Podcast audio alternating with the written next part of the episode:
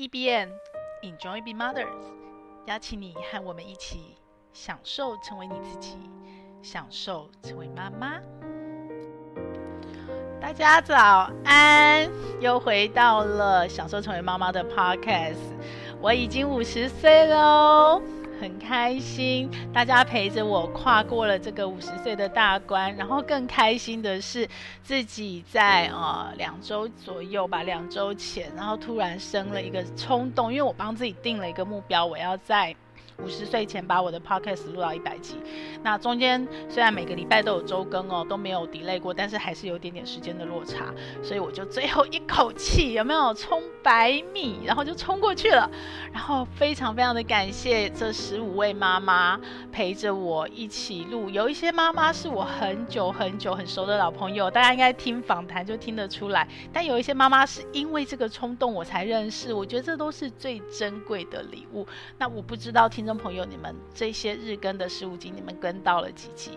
然后有很多听友回馈给我，私下发私讯给我说，他听到哪一集的妈妈故事特别感动，或者是呃哪一些妈妈的经验。现况、生命值、经验都跟他很像，他得到很多的启发，然后觉得很棒哦。那也有妈妈就是连续听了很多集，然后从里面得到了不同的感动。其实为什么大家会感动，是因为这些妈妈的背景、这些妈妈的故事都跟你很像哦。不管是哪一个妈妈，可能都有一些片段是，哦、有 hit 到你自己生命经验的片段。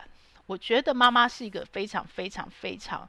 有趣的角色，他很辛苦，很疲劳。其实每一个人的不同角色都承担了很多不同的压力，我觉得这个是没有办法比较的。就像我们常说，橘子不能拿来跟苹果比。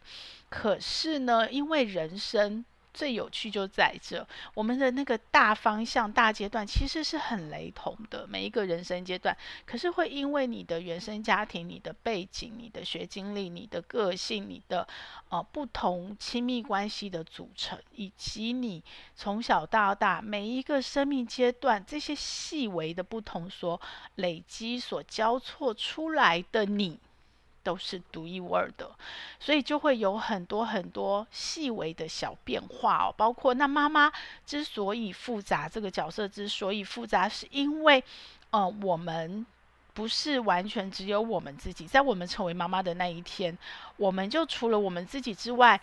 重心，尤其小孩还小时候，重心就会更多的放在孩子身上，因为我们选择成为妈妈这个角色，然后也因为孩子，因为妈妈这个角色，我们就会延伸出很多。当我们没有孩子的时候，我们是妻子的角色，我们是媳妇的角色，我们是女儿的角色，会有很多不一样哦。像这十五集的访谈，哦、我有听到。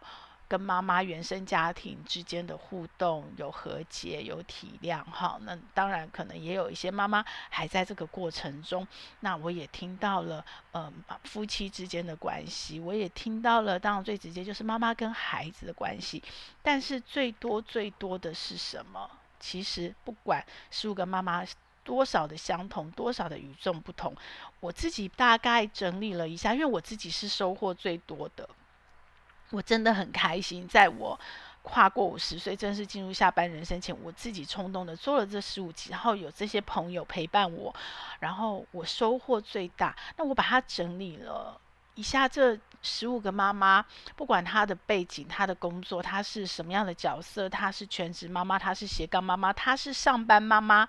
诶，大家应该有听出来，其实我们在邀约的时候，我觉得一方面老天爷眷顾我很幸运，二方面，哦，我也有刻意的在安排跟错开哦。好，不管哪一个妈妈，我们每一个角色几乎能够大范围的角色，大概都有涵括在这十五集里面了。我发现了几个共通点，那我觉得这几个共通点是我自己把它写下来。帮助我自己跨越，那很多部分我其实是呃在五十岁以前，妈妈不同阶段，孩子不同成长阶段的时候，我就有意识的片片段段的，然后不管是 podcast 的讨论、呃聊天，或者是写文章，我其实都有意识的。但是那是我一个人的经验，对不对？我一个人的故事。但是当我听完十五集以后，还有更多的时候，我就发现哦。普遍性的，可能大家都有类似的经验。如果你要享受成为妈妈，他们都有类似这样的一个呃体悟，或者是这样的一个方法，不管它是有意识无意识的，所以我就把它整理下来。那这一集，我希望一百零一集，我希望能够跟大家一起重新出发。不但那个新是新旧的新哦，你听了这些方法，不管你现在是在哪一个孩子哪一个阶段的妈妈，你都可以跟着我一起哦。五十岁重新出发，四十岁重新出发，二十岁重新出发，三十岁重新出发，三十五岁可不可以重新出发？当然可以。二十二岁可不可以重新出发？当然可以。四十五岁、四十七岁可不可以重新出发？当然可以，随时都可以。然后这个重新出发有一个最大最大的不同是什么？新旧的新之外，我希望大家能够 by heart 有更多的心，心灵的心。为什么？因为第一个，我发现每一个不同的妈妈，她最大的相同哦。我那时候做 ending，我要抽出来做那个单集 logo 的那个一句话的时候，哇，壮题好高哦！因为不管说多说少，说深说浅，其实我发现妈妈有一个最大的相同，这也是很多很多，呃，所谓的过来人、前辈，或者是心理咨商师，或者是心理专家说到的共同一件事，就是什么？就是你要享受。成为妈妈这个过程，你要享受妈妈这个角色，你一定要做的第一个动作是什么？是回头来先认识自己，先照顾好自己，先好好的爱自己。就这么简单的一句话，大家都一样，能够享受自己成为妈妈的，没有一个妈妈是不爱自己的，是不认识自己的。是不好好照顾自己的，是委曲求全、牺牲，然后希望别人的配合来影响、来成全、来成就他的牺牲，然后去达到爱自己。啊，至少这十五个不是。我相信我在访谈到三十个、一百个，我们可以把这件事情奉为圭臬，我们可以来检视哦。后面的妈妈，如果她能够享受成为妈妈，是不是这个是已经是基本条件、基本款？但是我们虽然都在讲认识自己、照顾自己、爱自己，但是你仔细去听十五集的妈妈，认识自己、照顾自己。爱自己的进程都不一样哦，可能有妈妈在跟我访谈的当下，或者是在她现在这个生命阶段的当下，她虽然感觉到她享受成为妈，她正在认识自己，她正在认识自己，她是因为孩子，因为孩子的。成长，因为孩子而跟身边的人不同关系的演化，或者是因为一些生命经验的推陈，他开始才真正的认识自己。像呃，印象中很深的 Ocean，他也是人生胜胜利组一职嘛，然后他读的大学读的科系，跟他后来工作。不太一样，直到他后来成为摄影师，他开始认识自己，然后他才开始带孩子。他的认识自己影响到了他的孩子的认识自己。但是也有妈妈是先认识呃认识了孩子，因为孩子才回头来认识自己。我就是我就是，然后我相信好几位妈妈呃。大家如果记得的话，思平也是，凯若也是，然后还有很多妈妈都是因为有了孩子，你去挑战了极限，然后你开始发现自己的不同的那一面。你自己没有意识到的那一面，或者是因为生命中的很多的挫折困难，你发现了自己哦，原来有这么一个潜能，或者是原来你自己是这么想的啊，你才开始认识自己，才开始有了认识，你才知道要怎么样好好的照顾自己。我们在商业环境里面，很多的认识自己、爱自己、照顾自己，都比较偏物质。商业环境里面，比方说现在母亲节快到了嘛，OK？那第一个买给妈妈礼物，可能就是物质上的，不管是保健食品、化妆品、保养品、按摩、旅行。但是真正的爱自己，真正的认识自己，我们从十五集妈妈里面听到的，其实都是 by heart，都是要回到内在。我相信这也是为什么。女性相对容易是心灵课程，我们常常看到很多心灵课程，尤其是那个十几个、二十个人、三十个人的小班，都是女生。女生本来就比较爱学习，女生本来就比较开放的，可以接受新的事情的刺激。但是回到内在爱自己，我觉得这个一部分是先天的基因跟个性，一部分是社会化，尤其是东方文化给男性的压力。怎么样做内在的解放？怎么样回到内在？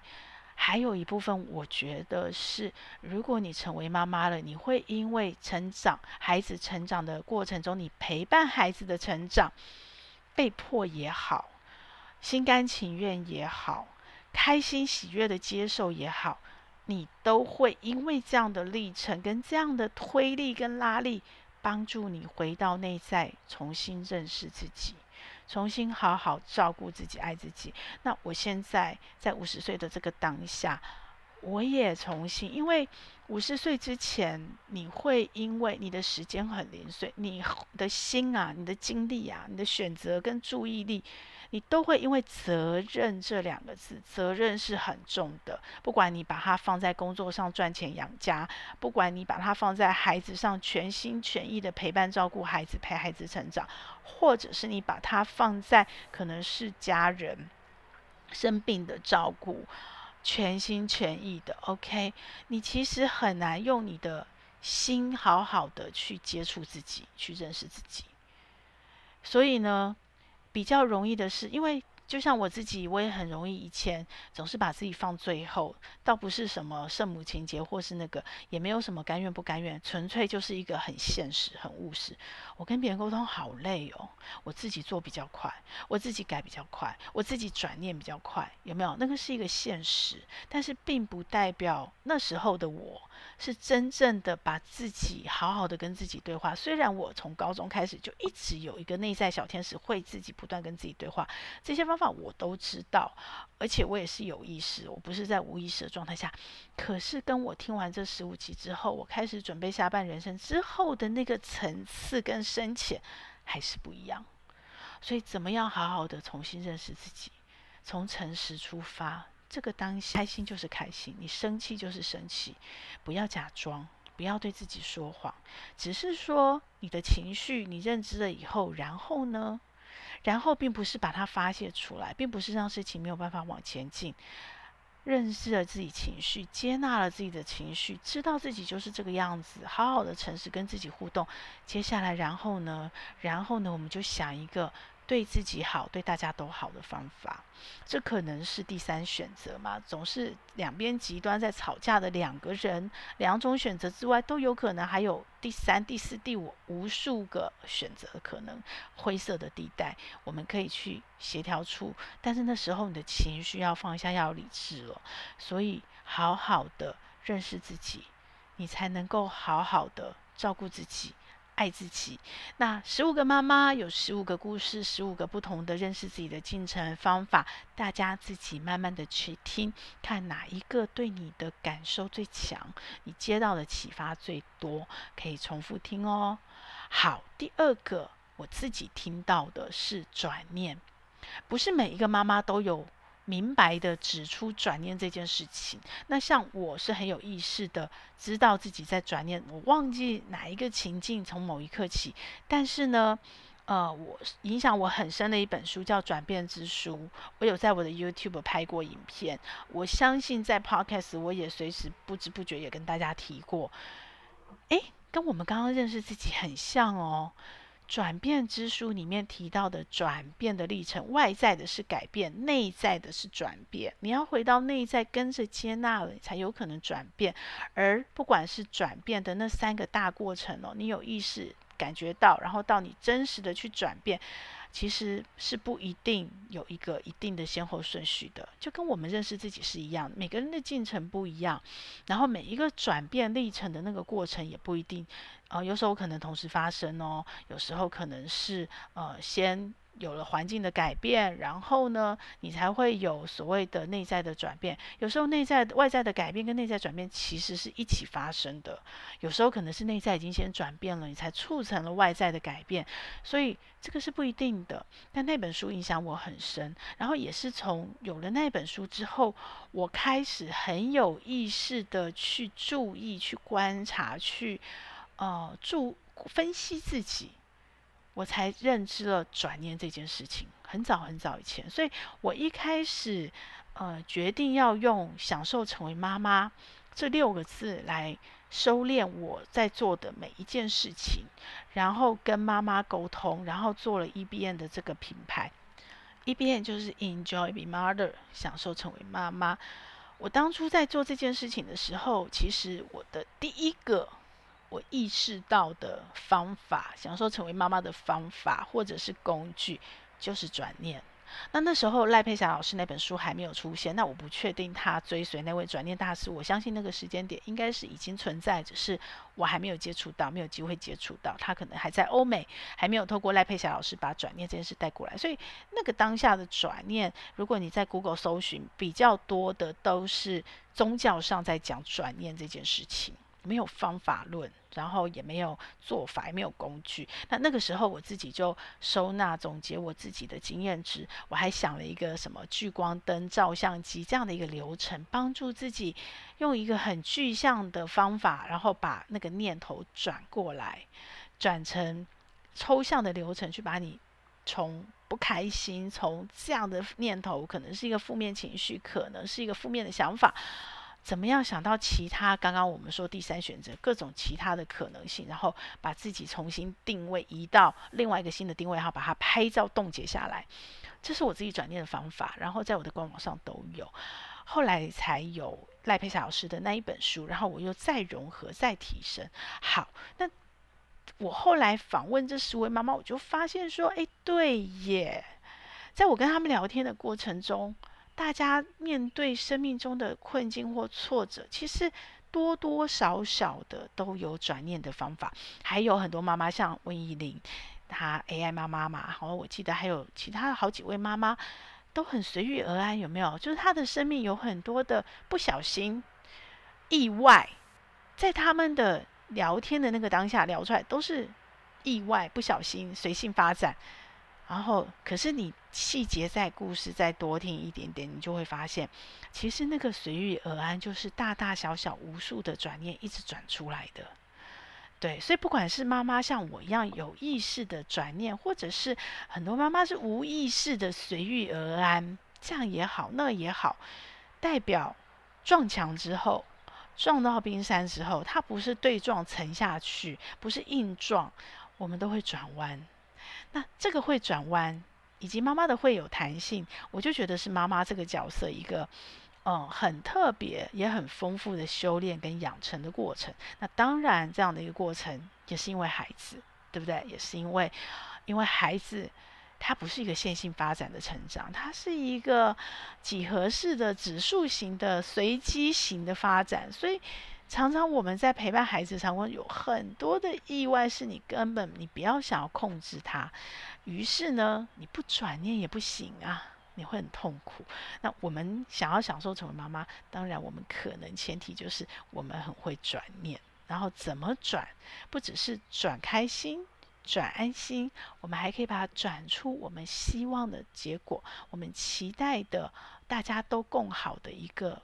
发展的状态或过程，那这个就是智慧了，这个就是妈妈个人各凭本事的智慧了。OK，所以第一个是一定都认识自己，照顾自己，从心开始爱自己；第二个，从心开始真正的转念，接纳自己，接纳当下，接纳现况，然后自己去创造那个随遇而安的情境跟环境。OK，好，第三个，我有听到有一些妈妈，因为她觉得她是随遇而安的情况，所以她的人生没有什么规划，或者是就算她曾经尝试过要规划，但是计划赶不上变化嘛，对不对？所以才会有呃好几个妈妈，她后来的人生发展都是意外的，都是没有预期的。呃，当然有很多妈妈哦，是自己就是很刻意的想要生孩子，对，然后想要成为妈妈。可是即使她成为妈妈之后，后面的发展也是意外的。但是呢，但是呢，你听我的访谈细问之后，你会发现很多的妈妈虽然是意外的，可是那个意外其实前面都有很多的因缘具足去铺成的。那这个因缘具足，或许在她当下没有意识，可是很多妈妈其实还是有先规划的，就是她至少有个方向，她至少抓了一个她自己要的态度，她自己要的那个目标。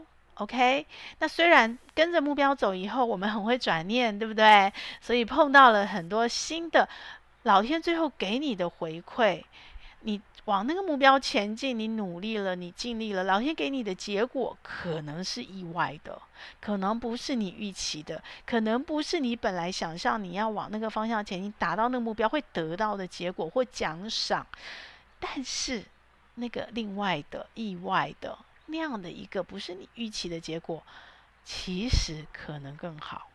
他创造了后面更多无数可能的很美好，所以妈妈会在当下觉得是意外。可是我从一个旁观者这样子跟他们聊天，这样听，就发现说，哦，不是没有人是真的完完全全的就是躺平，放给别人决定。其实自己都还是有努力、有尽力、有学习。好，最后一个，第四个就是我们听得出来，每一个妈妈哦，都是持续学习。那个学习当然不是指考试证照，也不是那么狭隘局限在职场，而是在人生。我也觉得这是妈妈这个角色最有趣，也是我觉得最棒的地方是什么？就是我们比男性，因为我们有了妈妈这个角色，再加上女性先天就比较开放一点点，不管是这个后天环境养成，或者是先天的基因的影响。OK。所以我们比较容易学习，而且我们持续学习，而且我们的学习比较多样化。我们的学习比较多样化，我们可能男性的学习大部分会比较聚焦在他们的工作成就表现、职涯、职能，还有包括我现在在开的课程——十年千万财富的累积、股票的投资、财务自由。这可能比较是男性学习的范围，OK？但女性的范围非常的宽，非常大。尤其如果你当了妈妈，很多单身女性哦，她的学习除了职场上的工作技能之外，她会去学缠绕画，她会去学画画、插花这些兴趣的部分。可是当你当了妈妈之后，你会学什么？你可能会学保姆育儿，对不对？你可能会学烘焙，那这个。有的单身女性也会，但比较少。很多妈妈是因为一开始为了小孩的营养，为了陪小孩成长，为了学小孩去做手作，好，很多的手作，很多的，呃，因为孩子你才接触到的领域跟范围。很多的妈妈是因为这样子，才发现了她在这个领域跟范围，原来她有潜能，而且她有兴趣。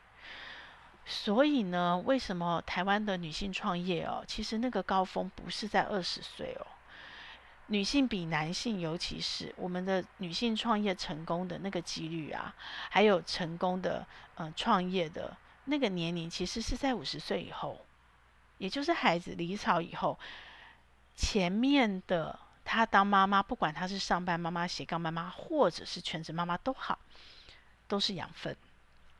都是他后面创业的养分，所以台湾的女性创业就跟男性有点不太一样哦。男性有可能是他职场的延伸，他如果在科技业、电子业，他找到了一个机会，他可能是业务，他可能是财务，他就累积具足他的人脉就创业。可是女性的创业很多都是跟生活有关，跟孩子成长的历程有关。很多可能是为了孩子，从孩子出发，然后开始发现那样的一个技能、那样的一个领域、那样的一个需求、那样的一个市场，于是他创业了。所以女性会更生活化。那这个也是我觉得妈妈最棒、最棒的。我们讲说修修罗，就是磨练自己的一个最棒的一个场合。但是它有一个前提，就是你要持续学习。终身学习，持续学习，终身学习这件事早在妈妈身上就发生了。但是当然，然后就是我们的上一代、前几代，嗯，可能政府的退休机制比较好，然后整个社福机。退休金的社福福利也比较好，然后再加上呃以前没有像现在那么辛苦，物价那么高，然后房价那么高，一个家庭然后教育费那么高，所以你要养家可能真的要双薪下去。我们的父母亲的那一辈或上上辈，环境也艰苦，可是可能靠一个男人养家就 OK 了，然后两个人就可以一直到退休老死，然后好好照顾自己。所以呢。呃，过去的女性的学习的样貌跟现在的学习不太一样哦。那线上学习起来了以后，有越来越多过去觉得只有在实体课才能做的学习，现在都转到线上了。那我自己一直认为，为什么要做线上学习？其实是为了让妈妈在成为妈妈前就爱学习的妈妈，在成为妈妈后还是可以学，因为她。符合妈妈零碎时间这件事的需求。没有线上学习之前，商业环境里面的大众可能开课的时间，为了配合大部分的人，就是下班后或者是呃周末。但这个时候就是妈妈陪伴家人的时候，妈妈没有下班的，所以我就不能学了。我其实很想学，可是我不能学。但是呢，有了线上学习，然后跟实体课交错，互相搭配之后。妈妈的学习就变得有弹性了，就可以配合妈妈了。这也是我为什么选择知识变现这一件事情去做努力的原因哦。因为这件事情真的很不容易，但是现在的环境、现在的工具让这个不容易变简单一点点。然后不是每一个妈妈都真的可以做团购、做广告、做揪团。那除了这两种选择，以及你再重新回到职场、再就业这三种选择之外，还有没有其他的可能性？可能是小小的一块，可能是大大的一块，我不知道嘛，因为才开始做。可是呢，每个妈妈身上都有很多的知识啊，就像我刚刚说的，你陪伴孩子成长的过程中，你会有不同的体验、不同的环境、不同的境遇、不同的新的学习，它都会变成你的知识。那这些知识。有没有办法再创造价值，而成为妈妈？有一天孩子离巢了，有一天我想创业，我不一定要卖东西，我不一定要重回职场，我也可以是一个知识变现工作者，用我自己的方法，用我自己呃最节省，然后我自己最能够操作的方法，然后因为我们毕竟开始做这件事都不是二十岁嘛，我没有办法走着职场的。节奏跟那个速度，但是我有厚度啊，所以我怎么样用我自己的慢的节奏，用我自己更圆满的节奏，然后去把我的下半人生有价值、有意义的重新诠释它，一样 by heart 重新出发。下半人生的重新出发，绝对不是只有新旧的新，因为你过去毕竟有累积，所以你应该是好好的整理你的心、你的 heart、你的内在到底累积了什么，而哪些东西是你萃取出来，你在下半人生没有压力的情况下，不是在负负担像上半人生那样的责任的情况下。你可以更自在的，你可以去做你自己喜欢的事，你自己喜欢的交流。而这个交流的过程中，不只是交流本身而已，它还产生了价值跟意义。那那个部分可能不只有那个价值，可能不只有金钱，但是它也可以转换成金钱，变成我们女生妈妈。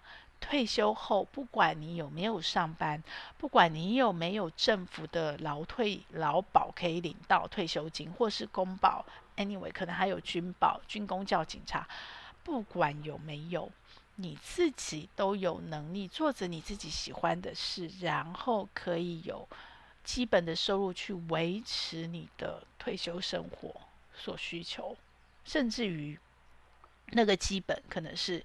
一个还不错的，呃，可以复利效应累积增值的，然后再加上你自己学习理财，跟着我们一起十年千万，然后把你的家庭财务顾好，然后把保险规划好，然后把税务也准备好，然后呃，可以自己好好的，不止自己的生活过得好，可以有选择性，你还可以支持你自己去圆你的梦想。那梦想是什么？其实很多妈妈跟我在聊天的过程中是卡在我不知道我的梦想是什么，因为到我六十呃六十六年级这个时代，我们还是一个很怎么讲？我们还是一个很工业革命环境下的学习者，所以我们要做什么事情是被铺成好的，是有一个系统的，是有一个很明确轨道的。所以你就这样读书读书读书，然后考试，然后结婚、家庭、生孩子。就这样跟着走，所以你可能从来没有去思考过，你这个人在这个世界上，除了之前的那么多的责任，以及伴随着责任所衍生的这么多的过程，不管他是享受，他是很棒的体悟，不管他是呃收获之外，你这个人在这个世界来一遭，到底他生命的意义是什么？到底有什么事情是，其实你内在有一个小小的渴望，可能是从小就有的，但是没有机会实现，还是其实你的渴望你都实现了，还是其实有那么一瞬间你有个念头，有个想法，啊，那你把它压下来了，这个真的要花时间。那我又回到了有没有？我们刚刚说的第一点，认识自己，照顾自己，爱自己。我刚刚说的层次不一样是什么？就是。我们在五十岁之前，我觉得我思考过以后，大部分的认识自己，认识的是外面的人定义的我自己。什么叫外面的人定义的我自己？就是哦，我要找什么样的工作？哦，我是什么样的个性？哦，我喜欢什么样的东西？而那个喜欢在外在的人的主流价值。关他有没有可能帮我赚钱？他有没有可能跟我很在意的、很喜欢的某个人也会喜欢，或者是有关系？我是为别人做，或者是在别人的定义下来认识我自己，在外界的定义下来认识我自己。可是五十岁以后的认识自己，我觉得更多、更多、更多的是回到内在，很本心的问自己：我到底是个什么样的人啊？如果我不在意外面的每一个人，如果我没有这个责任了，如果没有人需要我了，我明天还愿意睁开眼睛吗？我的呼吸还有意义吗？有什么当下的那一瞬间的感动，那一刻你会微笑？你很舒服，你很喜欢，这才是我真心的喜欢。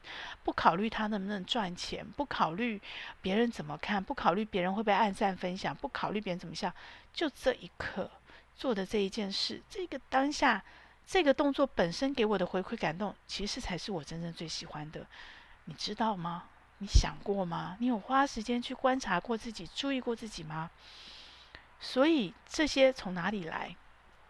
从持续的学习而来，所以学习哦，终身学习哦。妈妈早就是了，妈妈早就是了。即使是我们以前的妈妈哦，她没有像我们双薪，然后或者是我们 得靠自己赚退休金，然后可能要工作到七八十岁。即使没有这样子哦，他们也在学习，学习怎么跟退休的老伴重新生活，重新相处。学习怎么帮孩子带孩子，有没有很多妈妈到后来成为奶奶、成为外婆，要重新照顾小 baby？学习怎么跟朋友在孩子长大后重新跟朋友连结，重新出去玩，重新去旅游，其实都是学习，这都是学习。我们不用那么局限，学习一定是知识的，一定是技能的累积。生活中点点滴滴都在学，关键在什么？关键在我们的心，又回到 heart by heart。我们有没有把它打开？打开还不够哦，打开只是接收。我们有没有去观察、去体验、去注意、去分析那个人是谁？不是别人，不是另一半，不是孩子了，不是老板了。那个人是我自己。我到底是怎样的一个人？我到底喜欢什么？我到底在意什么？为什么这个当下我不开心？我到底他说的那句话是踩到我什么雷？这个雷的点是从哪里开始的？是不是有一件什么事情我其实从以前就很在意，但是我一直压抑？我要怎么解开这个结？最终最终是什么？最终最终是什么？我不知道哎，我我一直在追寻，一直在看，好像最后都是回到生命的学习跟死亡，学到死亡。好。那死亡这件事，假定啊，假定我没有最终答案，因为我正在追寻中，我正在学习中。但假定真的是死亡，我觉得我很幸运。其实很多人跟我一样哦，从小就可能碰过很大的生离死别。我有一集 podcast 也聊过这个话题，你可能不止一集，有好几集。那这就回到我从这些妈妈身上看到的最后一点是什么？就是有意识，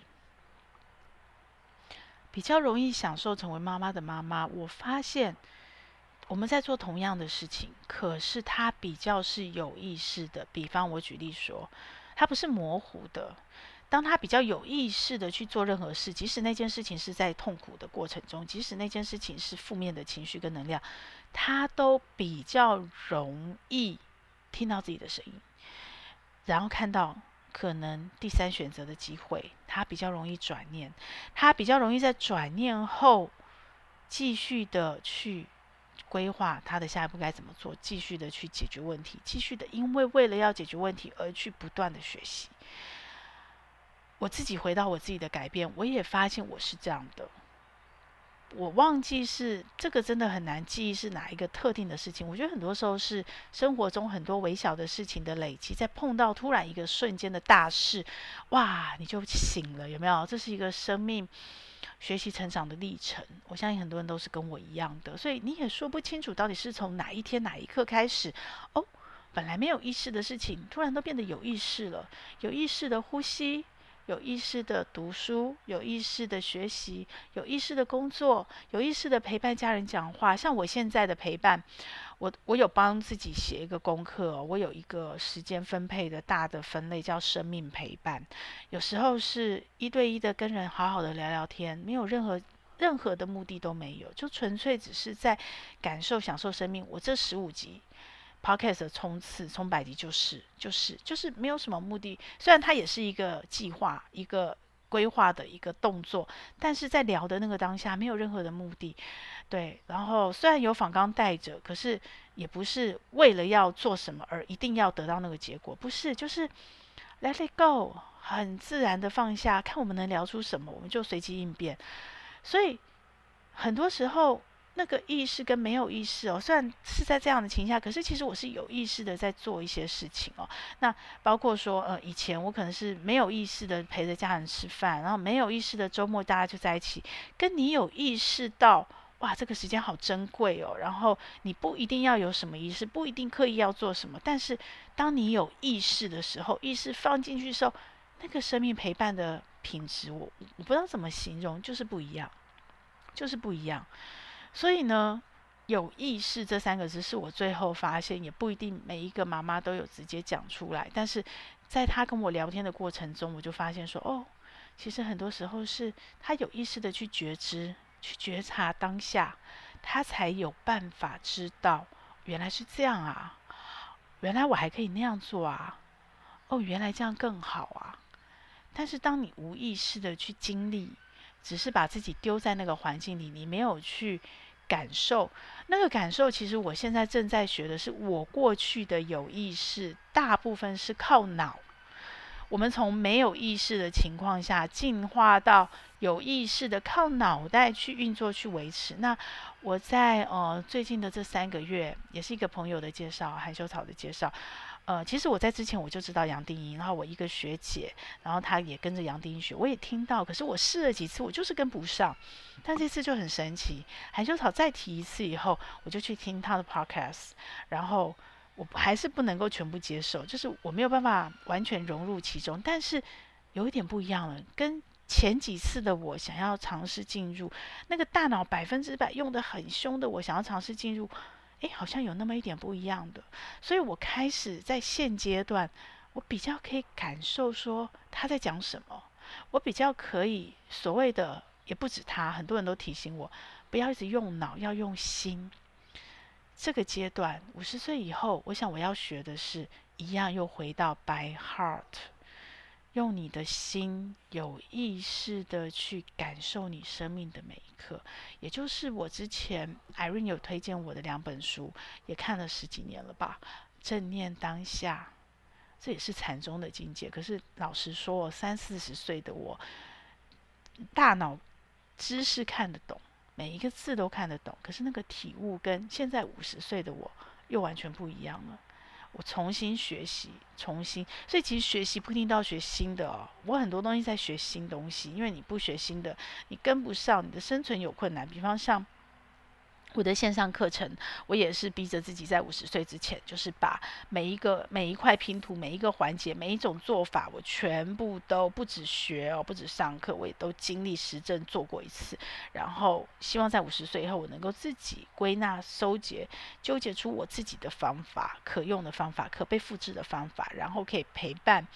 嗯、呃，如果跟我比较像，就是。也没有想要卖东西，除非自己很喜欢很喜欢的东西才会偶尔分享之外，不是那么物质。但是我们比较多时间回到内在，回到心的时候，我要把心里的那些东西跟大家分享的时候，有没有办法我们可以创造出一个有价值，甚至那个价值还可以有价格，成为我下半人生被动收入，然后来支持我，支持我好好的过生活，支持我，呃，能够去实现，找到我自己的梦想，不一定是梦想，找到我自己想做的事，喜欢做的事，然后我的下半人生花越来越多的时间，就像我刚刚说的生命陪伴，上半人生在责任上，你可能是无意识的陪了很多时间，OK，或者是。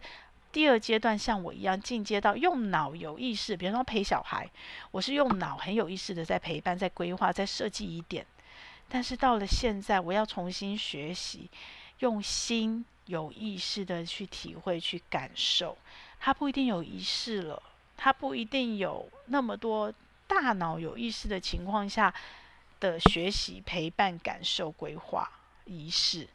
但是心自然而然，我不知道那是什么诶，其实我真的不知道，但是又有一点点知道，好像那是什么，所以很感恩有很多前辈走在我前面，那也包括这十五集的妈妈，我们一起交流、一起谈天聊天得到的历程，也包括未来十五集以后，嗯，从一百集应该讲严格讲前八十五集开始，我们原来是周更嘛，然后。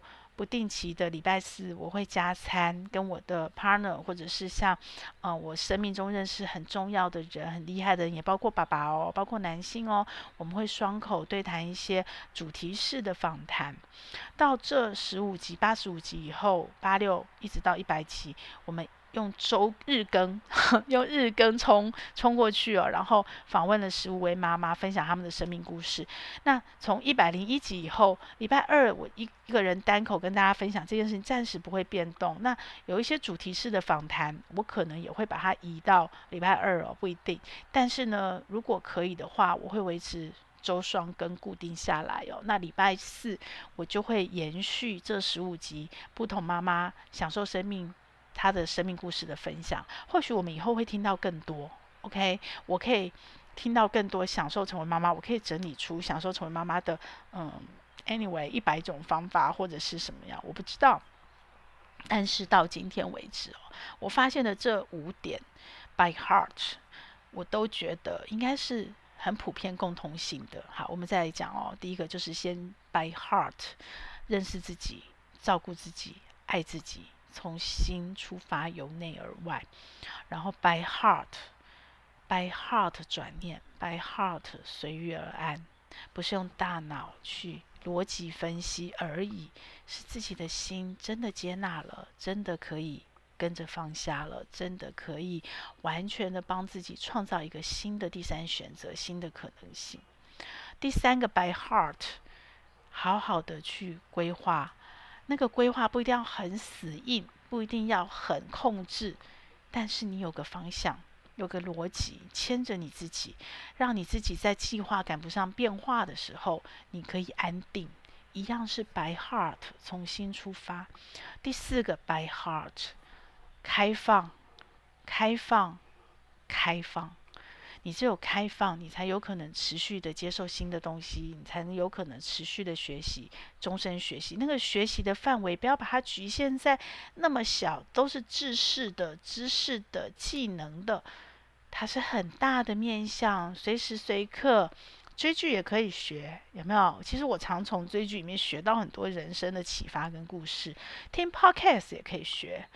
去运动也可以学，跟朋友喝茶聊天也可以学，去旅行也可以学。但是当然啦，如果你要像我做线上课程，很系统性的要把一件事情做出系统来，你就必须系统性的学习，可能就要上课，可能就要阅读，阅读可能应该还不够，可能要上课，OK，可能要实做，可能要自己真的去规划一个什么东西，不一定是创业哦，你可能可以创一个组织。可能可以加入一个志工团体，这都是都可以。但是重点就是 by heart，心开放、开放、开放，持续学习。最后一个 by heart，把你的意识放进来，只是这个意识从脑慢慢、慢慢、慢慢的升级转变成用你的心去有意识的。哦，这可能就变成了潜意识哈、我不太确定科学上。因为意识通常都是指大脑，那怎么样用心可以有意识的去主导自己要怎么做？哦，这大概就是灵了。我不太确定是不是身心灵，心要有意识，是不是就到了灵的境界了？这个是我下一个阶段，我相信会是我走上的学习的路径。好，那最后一个过了五十岁。非常的感谢，再次的感谢这十五集的妈妈跟我们做这么精彩的生命故事的交流，还有教我们、帮我们、陪我们学了很多事，尤其是陪我自己啦。那五十岁以后呢？其实五十岁以前我已经开始，我做了很多的准备。那五十岁以后，我就会开始实践哦。对我自己有一个最大最大的重点，就是告别式。生前告别式，OK，大部分的人其实很多人都做了生前告别式哦。他可能是一场 party，呃，一场即兴演唱会，然后写一本书，或者是做一场壮游旅行。不是只有二十岁的年轻人可以去哪里壮游，五十岁也可以嘛？很多很多，这些我都想玩，但我就是一直都很贪心嘛，所以这些都想玩，什么时候都可以玩。那我的生前告别式是什么？我把自己定义为行动告别式。也就是无时无刻，包括我现在在跟你讲话的这一刻，Podcast 的这一刻，我怎么知道我会不会录明天那一集啊？虽然我有规划，对不对？但我也能够保持弹性、接纳，搞不好明天就不录了。所以永远、永远，我在五十岁以前，本来就因为死亡有意识知道生命是最后一天，很拼啊。其实我很拼啊。你会想要时间管理，会善用时间的，都很拼啊。就是因为你可能觉得你随时都会死。但是我发现接近五十岁，然后我现在过了五十岁以后又不一样了。那种倒数的心情跟意外随时会来，你随时会死的心情不太一样。当然，五十岁以后也是可能随时意外会来会死，对不对？但是我觉得那个层次比重，倒数的心情又更重了。OK，那意外随时会来，这个在五十岁以前早就历练完啦，都已经准备好啦，早就已经可以接受随时会发生。但如果不是突然发生的时候，是倒数的这个情境，OK，不是像你五十岁以前哦，你的人生还是往前走、往上加的，没有？人家常说减法人生了，也就是开始倒数，你的资源越来越少，你的能量越来越少，你的生命能够支撑的能量体越来越少、越来越薄弱的时候，你开始倒数，什么都在减的时候，那是一种什么样的心情？所以我的行动告别式是，也是一样。我见到的每一个人，我现在跟你讲话的每一分钟，我跟每一个人的聊天，每一次的碰面，都可能是最后一次。但是这个最后一次被加上了什么？加上我刚刚讲的 by heart 有意识，从心这边有意识的倒数的珍惜，珍惜。有意识的倒数的珍惜，这个是我的行动告别式。也就是说，有机会去流浪、去旅行、开一场演唱会、做一本书，OK，这些我都可以玩，都想玩。如果有机会，每一年送给自己一个，这好像是丁玲娟，我第一次听到是丁玲娟，但可能很多人都这么做。每一年的生日送给自己一个第一次的礼物。我现在期待我跟我妈妈碰面的每一次，我也是精心规划去安排，这不算疑点，但是也是一个她的人生走到七十岁没有经历过的第一次体验和围棋。那个孩子，我们很珍惜、很珍惜的那个第一次，在孩子身上发生的第一次，五十岁以后的我们有没有可能还是存在着，还是拥有的？而且我们是倒数，我们的倒数人生，可能很多的第一次没有机会，真的没有机会在第二次、第三次、第四次，我们的第一次也就是唯一一次了。而那个第一次跟唯一一次，我们怎么去创造它？怎么去珍惜它？这就是我的行动告别式。那在这样的过程中，我的能力、我的优势，跟我现在想做的事情，跟呃刚刚前面聊到的知识变呃变现这样的累积。其实是同一件事，包括我在做媒体，我很幸运，我的人生一直在做我爱做的事，所以媒体也是哦。怎么用文字？怎么样用影音、声音？现在这一年多的 podcast 录制，声音这件事情对我更不恐惧了。然后怎么用影片？怎么用多媒体的素材？可以在我长长的行动告别式的过程里面，自己把它留下来、记录下来、累积下来，而且。有一天消失了都没有关系，我一点都不在意这些被留下的东西不见了，因为我开始开始懂了，开始学习，开始懂了，在它发生的那个瞬间，看到的人、影响到的人、接触到的人，就是缘分，它就有价值了。如果有一天老天觉得它要存在，它就不会消失。他自然会用各种不同的面貌再转换出来，变成他自己的生命，再继续发挥他该有的价值。如果他的价值不够，老天觉得他就是该消失，那就消失了吧。那个结果已经不是我上半人生一直想累积，一直想累积。虽然我现在还是在讲复利价值，还是在讲累积，可是那个累积的东西不太一样了。上半人生一直在累积成果，一直在累积作品。下半人生我发现，慢慢慢慢的越来越是。成果跟作品不重要了，自然而然，过程的累积更重要。过程中一个反馈，一句反馈。所以大家，如果你跟我有一样的历程，如果我。在走的历程对你有一点点的影响，一点点的感动，一点点启发，请留言告诉我，请留言告诉我。哦，我们管道很多，你要私信我，你要在 Podcast 留言都可以，你要在脸书留言，或者是你要写 email 给我都可以，让我知道。我觉得这是一种动力，这个动力不是来自于我需要外界的肯定才能继续做下去，而是来自于，对，对，我在做我的行动告别式，每一个。做的事情，每一次都在说再见，每一次在这样的过程里面，如果有一点点、一点点互相交流得到的一点点新的感受跟感动，我觉得那都好美好哦。那是一种，可能是吗啡吧，我自己就有我自己的兴奋的多巴胺了。然后当你在回馈给我的时候，对，我就会发现哦，这件事情原来真的有价值啊。原来真的有意义呀！原来真的有人跟我一样感动啊！原来真的有一个人会因为他而感到开心啊！原来真的有一个好疲累、好辛苦的妈妈，听到了这么一小段、这么一句话，诶，他又有力量了，这样就够了。然后我听你说完了，就放下了，就放下了，不然包袱好沉重哦。对啊，但是呢，你知道你的。每一刻、每一时刻的一点点回馈，真的很像花哎，就是浇水。你浇的那一个当下，就是那一个当下，然后哇，我的心就丰盛了。然后我的行动告别式就哇，我又好好的说了一次再见，我又好好的跟这个世界告别了一次。我想要流浪，不管用什么方式流浪，然后我可以听到更多人的故事，我可以去分享更多人的故事，我可以把更多的故事透过我。这个人，这个棋子，这个老天爷放在这个位置的这个角色，可以让更多的人参与，可以让更多的人来传递，可以让更多的美好发生，而且因为大家的分享传递被扩大，那么呢，这样的生命不就很美好吗？很圆满吗？或许以后会改变，或许几年后会改变，但是当下这一刻，这一集节目，我希望。